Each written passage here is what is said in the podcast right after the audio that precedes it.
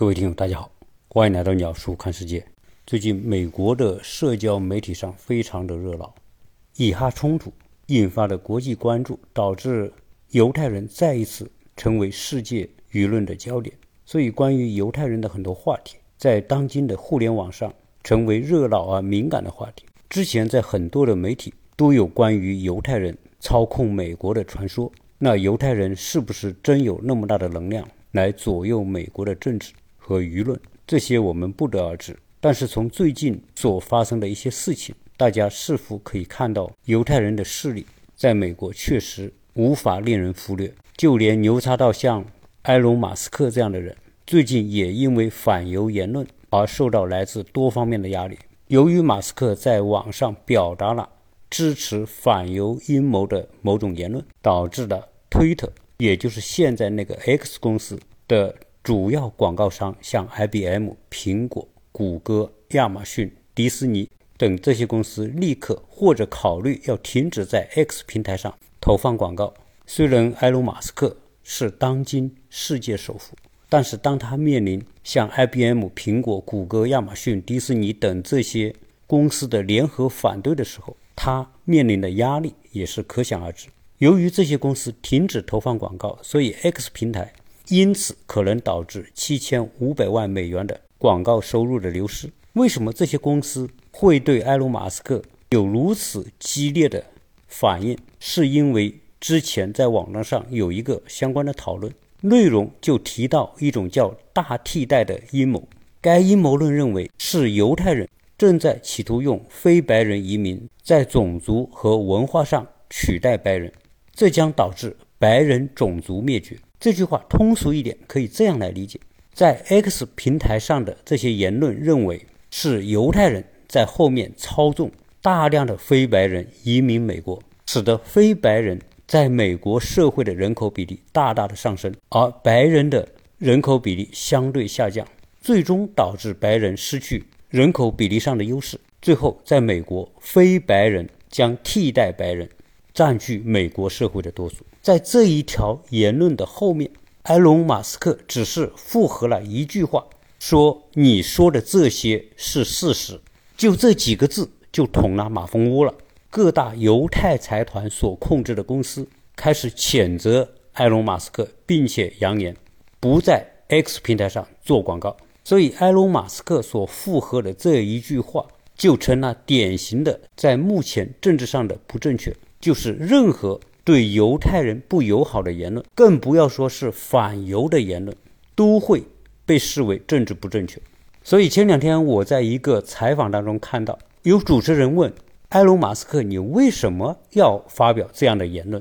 你知道你发表这样的言论会导致那些大公司撤出在你这里投的广告。这时我们可以看到埃隆·马斯克的表情非常的复杂而带有某一种愤怒，他思考了片刻之后，表情非常凝重地做出了这样的回应。他说他曾经记得他读的一本书叫《复仇记》，里面有一句这样的话，你可以给我金钱，你可以给我权利，但我不在乎。所以很多人说埃隆·马斯克是不是疯了，他是不是傻了，他是不是脑袋有问题了？那当然不是。马斯克其实是当今这个世界上极其少数保持某一种清醒和深刻观察力的人，而且他会将这些话勇敢地说出来，哪怕这些话得罪了很多大财团，他也在所不惜。因为他之前在收买推特的时候就表示，他希望这个平台是一个自由的平台，不同的人都可以发表自己的看法，而不是说有些话能讲，有些话不能讲，也就是通常所说的马斯克要维护他心中所谓的言论自由。相对来说，埃隆·马斯克当然是一个很有能力、影响力巨大的企业家，但是他的很多作为和做法已经超出了一个企业家的范围。像这种为了维护他心中的这种言论自由，哪怕不惜导致他的广告收入大幅下降，也在所不惜，说明他内心非常有自己的原则，我就不在乎，我认为对的我就坚持。其实在鸟叔过往的节目当中曾经非常多次聊到西方社会现在一个非常头痛的问题，就是外来移民的问题。我不仅聊到美国的大规模的外来移民导致美国社会种族人口比例的快速变化，从上世纪的四十年代，美国的白人差不多可以占到全美国人口的将近 百分之九十， 而七十年过去之后的今天，美国白人的人口比例已经下降到不足 百分之六十， 而非白人的比例已经占到美国人口的 百分之四十 以上，这是一种非常惊人的比例变化。而在这个比例变化之后，会带来美国社会许多不可逆的政治上结构性的转变，因为越往以后，选票的力量会越来越趋近于支持民主党的那一方，而白人的传统阵营共和党将会越来越失去人口的优势，这就是一个事实。所以埃隆·马斯克在推特里面回应的就是这句话，你说的是事实。抛开美国，如果看看欧洲，其实情况大体上是如此。不管是英国、法国、德国、比利时、荷兰等等这些原来西欧的发达国家，也面临着同样的问题，就是大规模的外来移民以及不同族裔的人的人口出生率存在巨大的差异。在欧洲的传统白人人口出生率都很低，而那些非白人，包括许多的外来移民，从非洲来的，从中东来的，他们的人口出生率是白人人口出生率的两倍、三倍甚至四倍。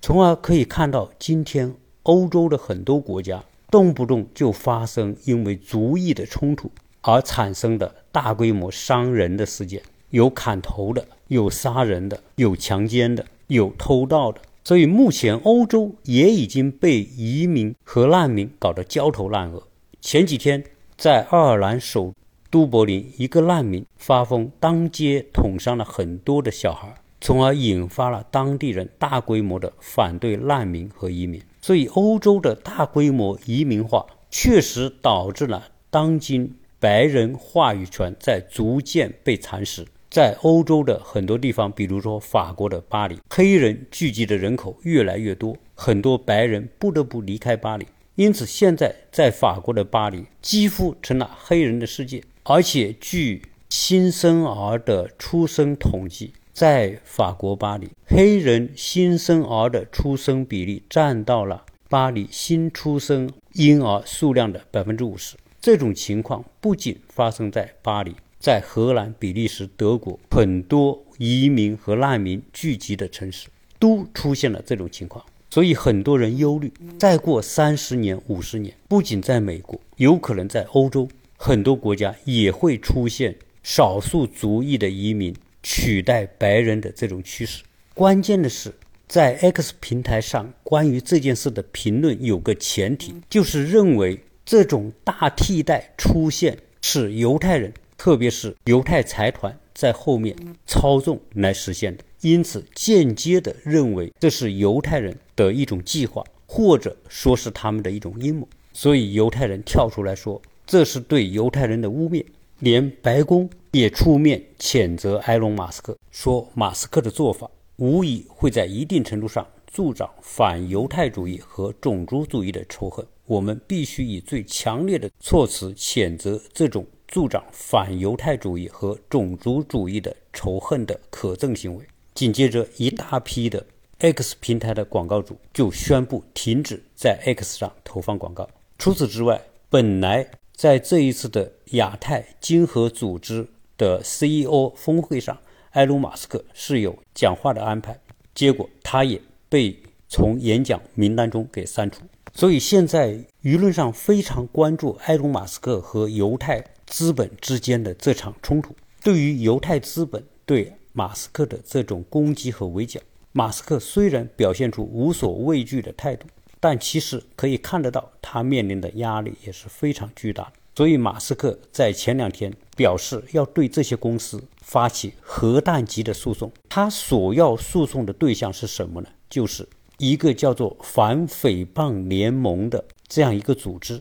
简称叫 A D L。他说是这个 A D L 导致了 X 公司，也就是 Twitter 在美国市场的广告营收大规模的下降。马斯克他表示说，自从去年他买下推特，也就是 X 这个平台以来，这家叫反诽谤联盟的非营利组织一直在试图扼杀他的这个平台，错误的指责这个平台和他是反犹主义者，所以他要采取行动，通过诉讼来反击这个叫 A D L 的反诽谤联盟。而这个反诽谤联盟的主要成员就是犹太资本所控制的那些大型的公司。马斯克强调，他说他要将推特变成所有人的公共性质的论坛，只有这样才能够让美国真正成为一个言论自由的国家。而他所提到的这个反诽谤联盟并不是今天成立的机构，而是在一九一三年就已经成立，是一个非政府组织。成立之初是要致力于保护犹太人，打击各种形式的仇恨犹太人的行为。它的总部设在美国的纽约。这个组织的成立主要是负责对抗反犹太主义，封锁反犹太人的不当的言论，以维护犹太人的利益。最早它的目的是要保护被诽谤的犹太人，以确保公平公正地对待所有公民和制止歧视，也就是要制止对犹太人的歧视。目前这个反诽谤联盟在全美国有四百多个下级的相关组织。在今天美国各大主流的自媒体平台，除了推特是马斯克掌控，不属于犹太人控制之外，其他的像 Facebook、 YouTube、 Instagram 和众多的传统主流媒体，像美国的各大电视台、各主流报纸、制片公司、动画公司，这些基本都控制在犹太人手中。所以埃隆·马斯克想实现在 X 上的言论自由是非常 不, 不容易的，只要他冲击到犹太人的利益，他一定会受到来自各方的压力和围攻。所以有人说，不论你多么牛逼，你的背景怎么样，有什么样的财富，哪怕你是世界首富，只要你得罪了犹太人，那就是得罪了美国。而只要你得罪了美国，你就将面临整个美国高层以及财团的压力和谴责。所以有人说，从这个角度可以证明犹太人对美国的渗透和控制已经达到了前所未有的程度。前面我有期节目在聊到美国和以色列的关系的时候，可以看得到，在任何时候只要以色列有需求，美国就会义无反顾地站在以色列一边，要给军援也好，要派航空母舰也好，要给各种先进的武器和技术也好，是否都是毫无保留。对于犹太人话题感兴趣的很多听友一定知道，在历史上有一个传说，说犹太人曾经创立了一系列的神秘组织，比如说共济会、光明会、骷髅会，而且这些组织的能量非常的巨大。当今这个世界的很多规则和次序，就是由这些神秘组织在后面操纵而实现的。当然这个话题说来好像有点悬，好像是种神话，所以最近呢，我也关注了很多这方面的话题，并且做了一定的研究，发现共济会、光明会这些组织确实存在，而且有悠久的历史。这些组织也不仅仅是在美国存在，它在几乎所有的欧洲先进发达国家都存在，英国、法国、德国、澳洲、加拿大，更不用说美国。而且这些团体的主要成员据说就是犹太人。这些团体的历史到现在已经有好几百年，甚至有的说有上千年的历史。我们今天在网上搜索共济会，会看到大量关于共济会的一些相关记载。共济会的英文名称叫做 Freemason。 如果你在网上搜一下 Mason M A S O N， 你会发现这个英文单词的意思是石匠的意思，就是石头的工匠，而 Freemason 就是自由石匠。所以共济会据说在一千多年前成立于英国的石匠当中。我们知道在欧洲的历史上，大量的建筑用的都是石材，你不管在英国、法国、意大利、德国和希腊，所以在欧洲石匠有着非常高的地位，它相当于今天的建筑师。而共济会的那个会标大家也看得到，它是由圆规和方尺构成，中间有个字母 G。 后来在共济会里面吸收了大量的犹太商人，包括传说中的这个地球上最有钱的人，叫罗斯柴尔德家族。今天美国的摩根财团、洛克菲勒财团、卡耐基、高盛、美林和雷曼兄弟等等，这些财团的老板都是共济会的高层成员。与共济会有关联的，像光明会，成立于一七七六年，像耶鲁的骷髅会、法国的圣殿骑士团、西安会、黑手党，这些都以共济会有千丝万缕的联系。其中的光明会是一个非常重要的团体，它成立于一七七六年德国的法兰克福。负责这个团体的有一个专门的基金会，叫路西法基金会，它的总部在纽约联合广场六百六十六号。它也是联合国科教文组织的常驻机构。这些历史悠久的团体后面都有着非常强大的财力支持，而且组织非常的严密，所有加入者要绝对效忠，任何叛变的人的下场都会很惨。那共济会和光明会他们要实现什么样的目标呢？据说他们的终极目标是要消灭国家，在地球上建立统一的世界政府，从而实现他们想要的美丽新世界。这个说来似乎非常的玄乎，而且内容也非常复杂，所以如果有兴趣的可以在网上搜一搜共济会的使命和目标，以及他们遍布世界各地的组织系统。那到底这些神秘的组织以及后面的这些犹太财团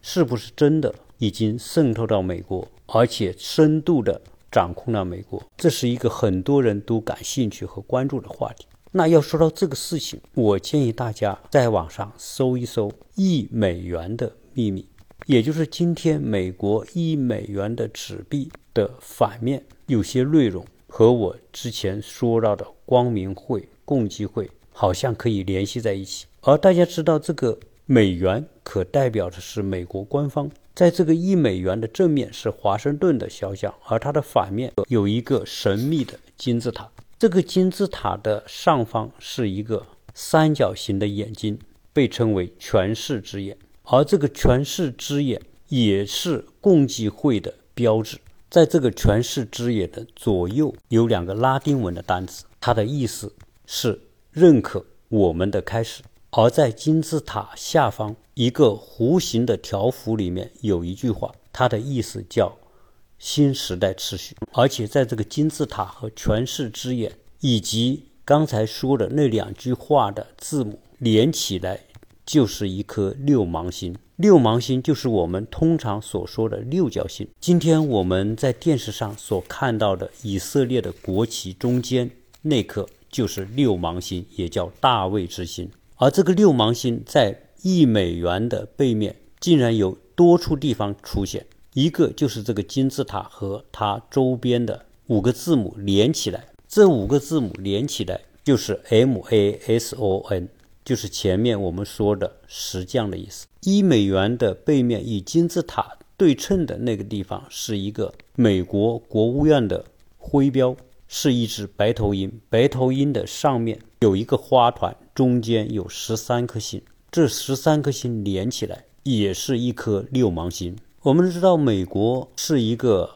基督教国家，凡是信基督的人不喜欢一个数字叫十三，因为以十三相连的都是会带来不好运气，所以在西方很多国家电梯的楼层里面是没有十三这个数字，要么他可能会用 十二A 来替代。那么忌讳十三的美国人在他们的这张一美元的货币上存在着大量的和十三有关的图案，它的那颗国徽中间那个盾牌是十三个竖条，鹰的上面那个花团是十三颗星，这个白头鹰左爪抓的是十三颗叶子的橄榄枝，右爪右爪抓的是十三支箭。那为什么会有这么多十三呢？因为据说犹太教的经典里面认为十三是个吉利的数字。在美国的这些纸币当中，许多的美元纸币都已经改版了很多次，只有这张一美元的纸币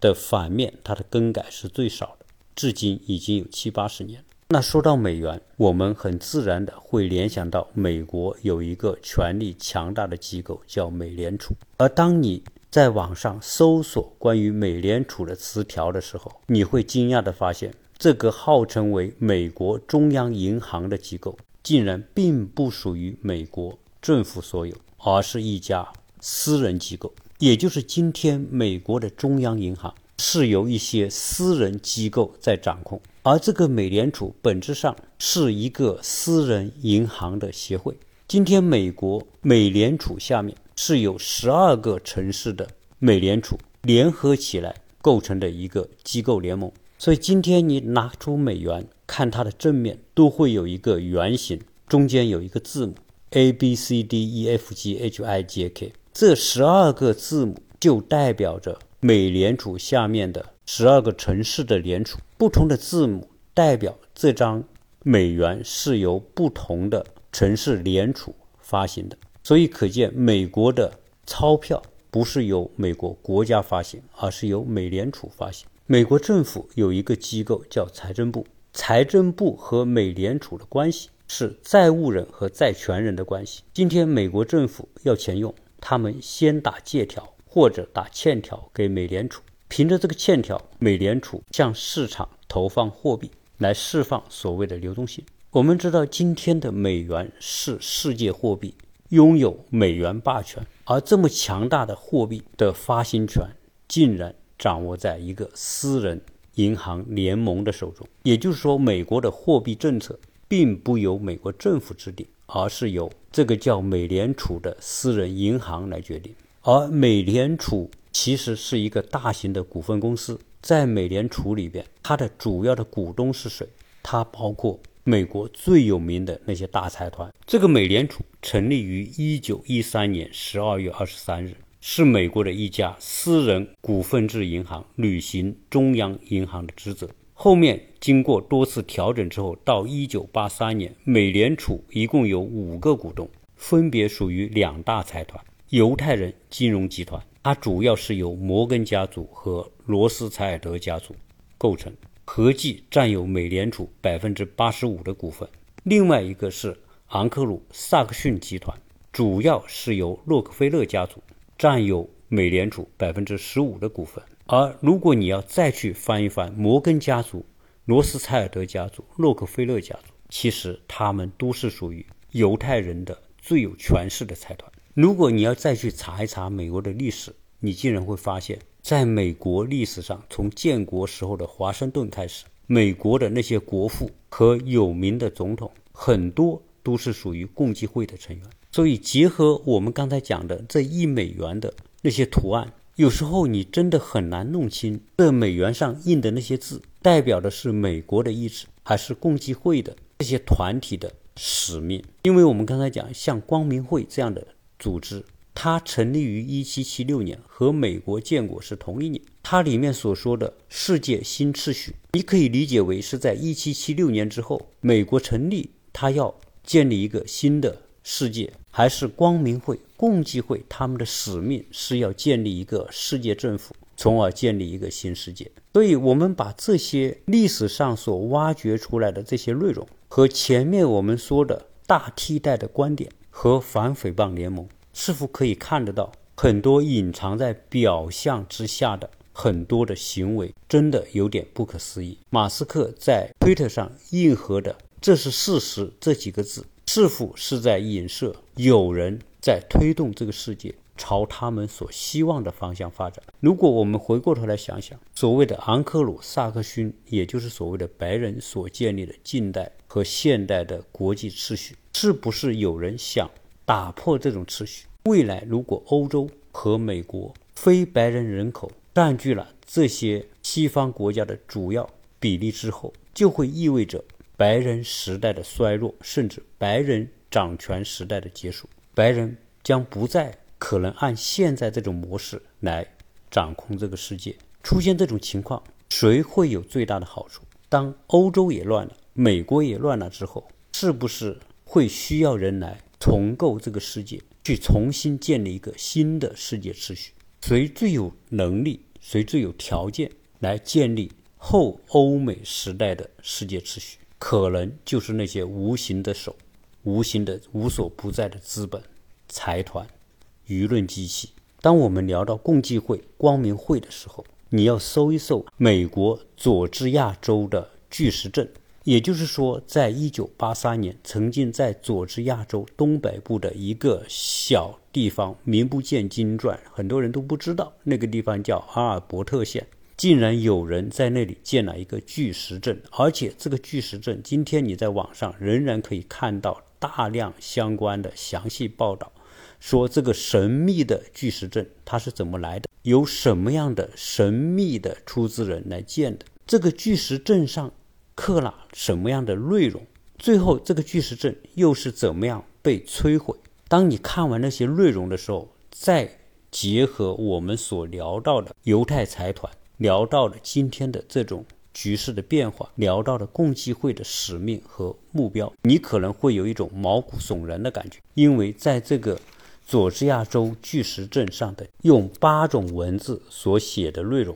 第一条竟是未来地球的人口会减少到五亿以下。你可要知道，在一九八三年那个年代，地球的人口已经是四十多亿，如果要减到五亿人口，意味着绝大部分的人将要消失掉。这数以十亿计的人怎么才能够消失呢？只有几种可能性。一种可能性就是发生大规模的世界战争，特别是核战争。如果真的全世界发生核战争，可能今天的八十亿人能够剩下的也就是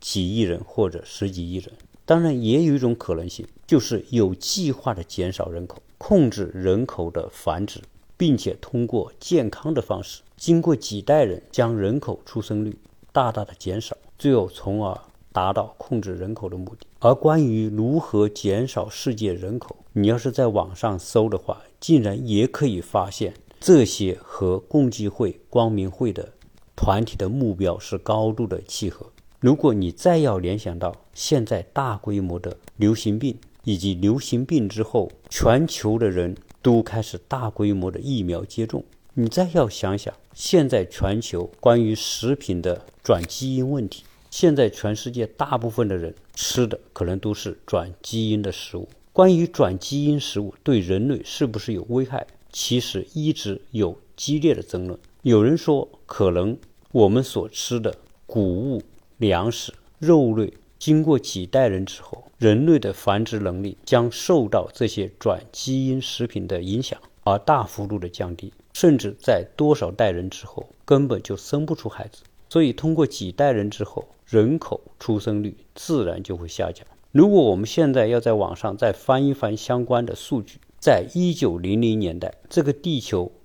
的人口出生率，每个家庭的新生儿的数量，你会发现比现在的家庭要高很多。如果你再要查一查，在一九五零年代，英国、法国、德国男性的精子的健康率和活跃率比现在要高很多，而现在这些国家男性精子的健康率很多已经不到百分之十。今天很多人不孕不育就和男性精子坏死率太高有直接的关系。所以有人得出结论，通过技术、通过节育、通过疫苗、通过转基因的食物以及相关的活动，我们看到美国是世界上转基因技术最发达的国家，它几乎控制了全世界的粮食和种子。世界很多国家要种这些粮食，都要依赖美国的这些转基因的种子，所以使得全世界大量的耕地生产出来的粮食都是转基因食物，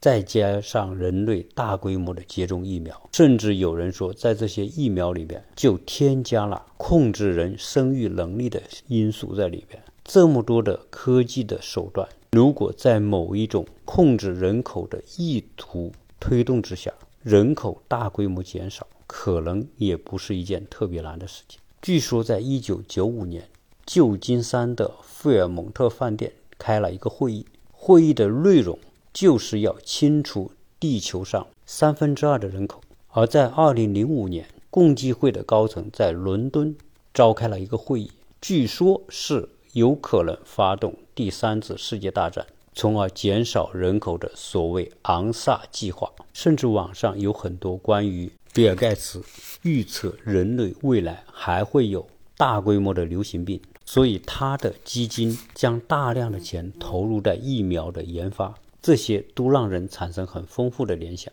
甚至在美国还有一个美国国家安全的两百号文件，如果把这些线索都穿在一起，其实很容易让人联想到大规模的人口减少其实是要寻找另外一种优生优育的办法。在历史上出现过大规模的种族灭绝，包括二战之前的希特勒提倡种族优越论，或者某些种族是劣等民族需要加以消灭等反人类的行为。所以共济会、光明会提出的这些优生优育、控制人口的这些设想，和取消国家主权、建立全球统一语言、统一的法律，通过大规模减少人口寻求人和自然的和谐统一，这后面都有我们前面说的路西法基金的影子。路西法在圣经里面是叫魔鬼撒旦的意思。关于这些相关的内容，由于线索很多，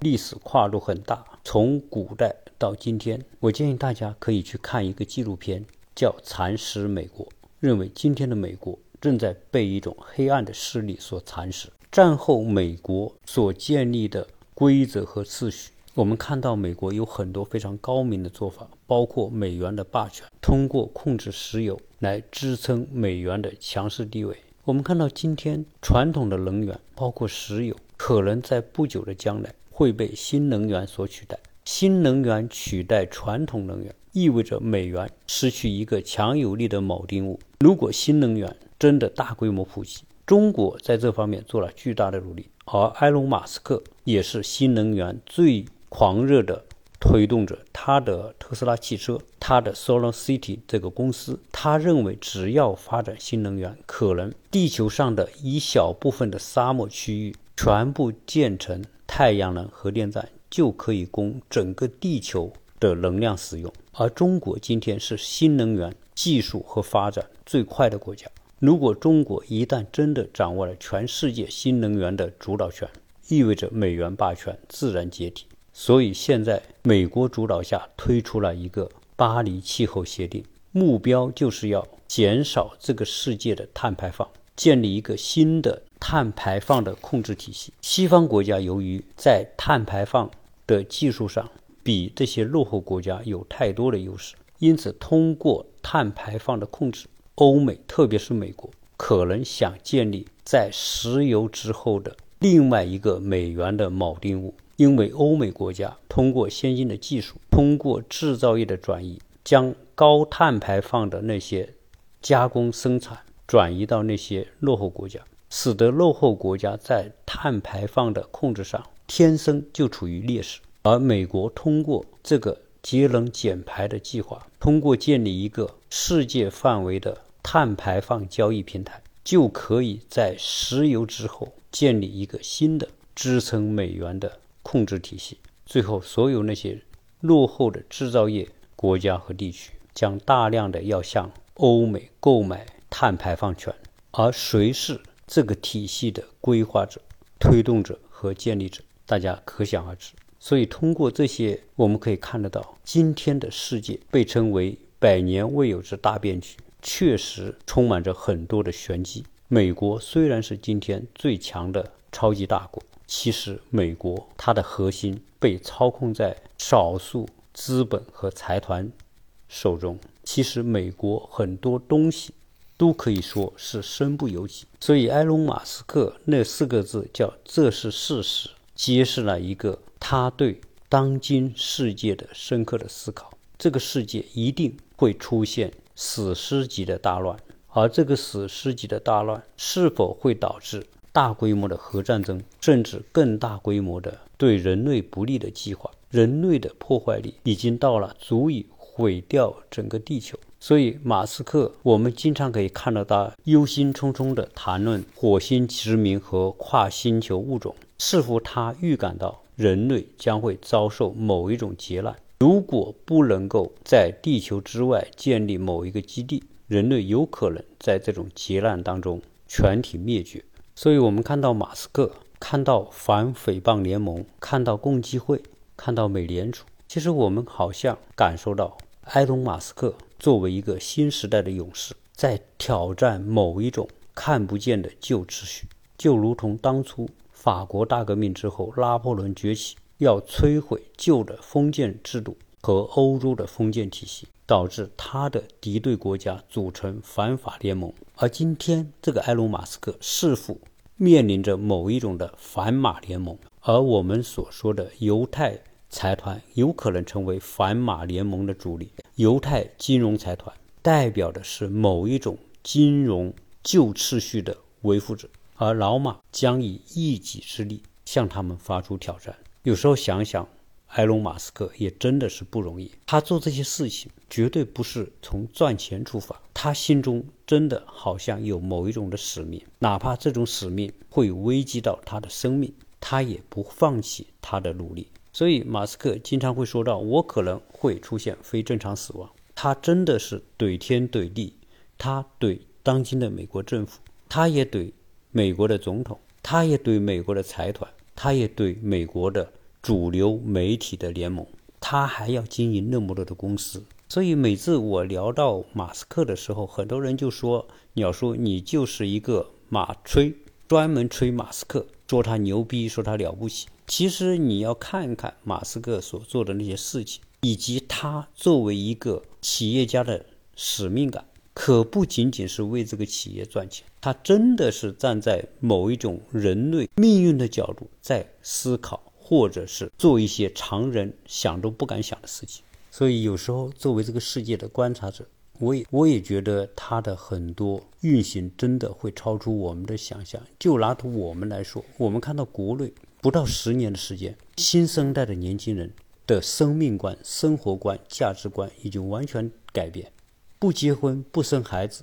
及时享乐成为当今年轻人的主旋律。你以为这些人的转变真的是他们自主选择的结果吗？真的是他们自由意志的结果吗？我们用一个更大跨度和角度来看待，有没有可能某一种无形的力量通过舆论、通过价值观，借助某种的电影、电视、游戏、自媒体的传播、信息茧房的形成和舆论环境，最后孕育出了这一代人形成某一种的价值观，而这一种价值观可能就是某一种势力或者某一种无形的力量想要他们做的事情。因为我们每一个人，特别是新生代的年轻人，从出生的那一天起就和这个世界性的网络联系在一起，从幼儿园就开始玩游戏，看各种电影动画。其实这些电影、动画、游戏、娱乐最后就构成了这一代年轻人的世界观、价值观。